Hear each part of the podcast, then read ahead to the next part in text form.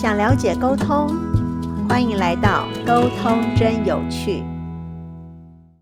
大家好，我是慕言儿。有听过我节目的朋友们应该都知道，我一直分享如何让人生如意的事十之八九，我也竭尽所能的去让好事情心想事成。但我知道，其实那并不容易。但我就是想让好事情发生呢。人生中一定会出现大大小小的状况，当不甚完美的事情发生的时候，其实不光会影响到我的情绪，严重一点甚至会影响到我身体健康。我们就在这边透过一些小故事来跟大家聊聊这些问题的背后的机制到底是什么。当你能够看清问题的全貌之后，自己就能够去掌控。事情就是这样，当你能够去掌控的时候，问题就比较不会发生。今天就讲那个呃，咱们之前不是说那个呃抱怨这个事儿嘛，那就咱就再讲抱怨。就就我我前两天其实有有一件事儿我没发出来啊，啊，就是我我前两天是呃我和我先生在互相的抱怨，他就觉得说哎我已经上班一天啊回家呃就是很累了，然后回家你居然还要我带孩子，嗯就是我呢很想把孩子。扔给他，然后他呢很不想带，然后呢我心里里又会想啊，那我一天在家被他那种嗯，就是那种整整三百六十度的这种环绕啊，我都没嫌烦，你回家那么一会儿居然嫌烦啊，就就有点那种互相抱怨的那种味道，呃，还因此就两个人就那种，就就也不到争执啊，就是说了几几下。然后他就觉得说，哎，我很累了，你应该让我休息。我也会想着说，我也很累呀，嗯，但后来其实自己也会去思考，感觉上的确也是，但是就就就自己自己在那里跟自己去那个这个叫什么作战，我应该让他休息，我不应该让他休息。这这个你们平常也会有这种抱怨吗？只要是人，一定会有啊。嗯。你你会怎么处理这种情况？就是说是呃，不过你你这种事情已经很远了啊，嗯，有有类类似的这种情况发生过吗？我可能长久以来的习惯，我比较没有什么情绪。对我而言，这件事情我只有要做跟不要做，就两个选择。好，我今天既然选择做了，一定会有问题嘛？对，那就是二分法，就是问题解决，问题解决，问题解决。其实我就只有这样子，我今天碰到问题，我就想办法解决，并不是说我要去巴拉巴拉巴拉讲一大堆情绪上的问题。重点是我要解决。好，是的。那我们今天再来看关于教养孩子或是操持家务的这个点。嗯，我觉得是可以把它套进去的。当然不是说每个人的想法都会跟我们一样嘛。礼拜四早上我九点到十二点有个线上会议，然后那个时候不晓得某一个学员就说，我就说啊，我没有我我没有情绪啦哈，所以我也会把别人当做，我可能不会去很在乎那个人的情绪，我只会把焦点放在哦，他今天会有情绪是因为他有个问题，对，是因为他没有办法。解决那个问题，所以他会有情绪。嗯，可是我们往往会看到他的情绪，而忽略掉他的问题。哦，是，对吧？如果今天这个人，嗯。你说，我打断一下，那个小姐姐啊，你说这个情况下啊，我就带把我之前刚才的那个问题，我就会去根据你的这个思路去一起去思考，我就会想，那这个就是带情绪的，往往是不是都是女性？然后就是想要解决问题的，是不是男性居多？就是这种，就一也不是说男性女性，应该是说一个理性一个感性，会不会这样子有个偏差？就是说我可能会想要说，你看到我的一个。嗯，需要或者说我情绪上的一个需要，然后他呢可能会是想要说你有问题，你就应该想着怎么去解决。就是说，比方说他回家了，他希望是说我能玩一会儿游戏，或者我能安静的休息一会儿。你应该是怎么去把家务干好，又能把孩子带好，你去解决完这件事儿。嗯，会不会他的盼望是这样啊？然后你继续你的，我先把这问题抛出来。好的，我们就跟着你的问题来来聊哈。首先呢。情绪反应跟性别无关，并不是男生就比较理性，女生就比较感性，并不是。嗯，好，那可是通常女生都会有一个都会有一个想法，是她希望她的对象是很贴心、很浪漫，嗯能够创造仪式感的氛围。可是，嗯我刚刚的这些形容词，通常都是具有感性想法的人他们需求的嘛，嗯，对他，们会需要有这些东西。那可是偏偏如果说这个这个人他本身就是很理性的，就是很数据、很条理的，他压根不会觉得仪式感是很重要的事情，对吧？嗯对，对，所以那嗯这样期期望就会有落差。好，所以其实这种理性跟感性，它对于性别没有差没有性别跟对于性别是没有关系的。嗯。好，那我又又我们再带到一点点测评的那个部分，所谓的感性通常都是对人更有感觉嘛，所以我们都会说他比较嗯。注重感性氛围、情绪，所以我们说他比较在乎内在的那种感受跟体贴啊，哈，贴心啊，他是比较注重人际导向的。嗯。那事物导向呢，他就会比较就是针对，哎，我今天这件事情，我只有看到事，我的焦点就只有看到事，而我会去忽略掉这个人的情绪跟想法，所以我们会说他是比较具有事物导向的。通常理性的都比较像这样子嘛。嗯那所以好，那今天当然每个人都会有他独有的想法。今天一个妈妈一整天嗯二十四小时，大家除了不得不睡觉之外，他可能一整天都要忙这些柴米油盐酱醋茶、操持家务、照顾小孩的事情。所有的对妈妈，所有的就是专职的妈妈哈，都希望嗯能够有喘息的机会。嗯对吗？好，那尤其在今天，如果这个妈妈她是去上班的话，她都还有薪水，而且她的工时是固定时间，嗯对嘛？就是什么时候上班，嗯什么时候下班，什么时候放假，他是很固定的工时时间，他就可以去自由去安排他的休闲。他的娱嗯乐，她的放松，可是以一个妈妈来说，是二十四小时全年无休，她不可能放假。所以其实她本身她就是一个这样子的状态的时候，那今天反观她的先生，刚好她的先生就是固定上下班，然后这想要放假，然后白天可能很多的工作情绪压力，他回到家真的会想要喘口气，那就是他的他的立场。所以其实各个不嗯同的角色都会有他们的立场，也会有他们的需求。嗯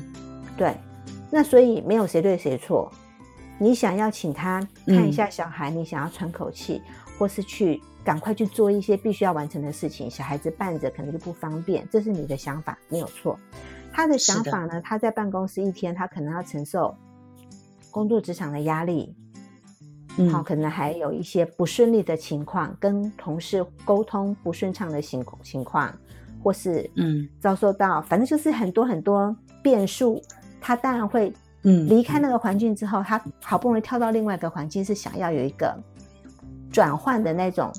空间，那这是他的想法没有错，嗯。对，那这时候这时候应该怎么做？好，就是说基本上这个是夫妻两方他们都有的。我我讲真实性，就是实际发生的事情嘛。对我而言，我就是这样子啊，我就是这么忙碌啊，我就是二十四小时全年无休，我还不能说把嗯小孩子丢掉去过我自己的生活嘛？这是妈妈的真实性。好，对他而嗯言，这个感受是非常真实的，他完全没有任何的加油添醋，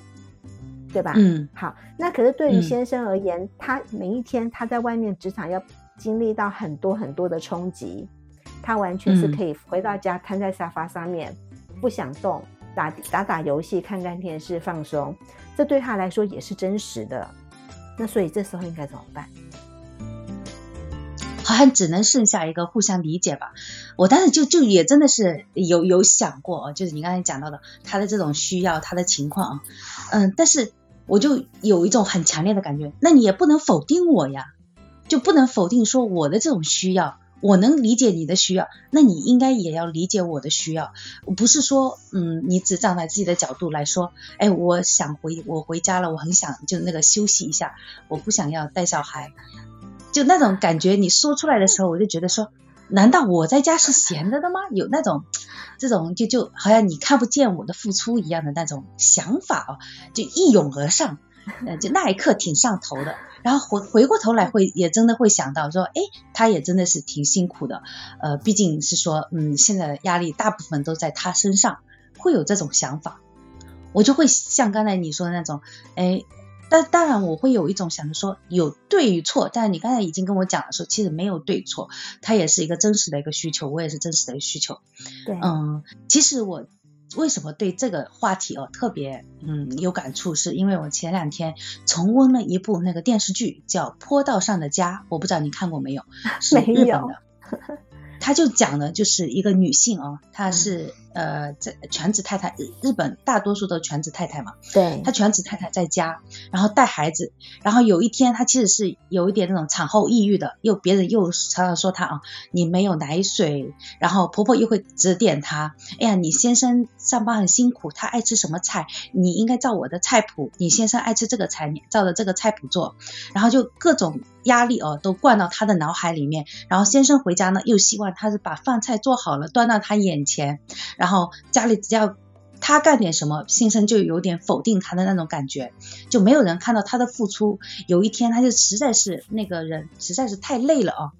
他就是有点恍惚，就觉得说那个孩子好像只有在水里的时候是快乐的，然后他就把孩子手一松，把孩子掉到这个水里面去，然后孩子不小心就被淹死了。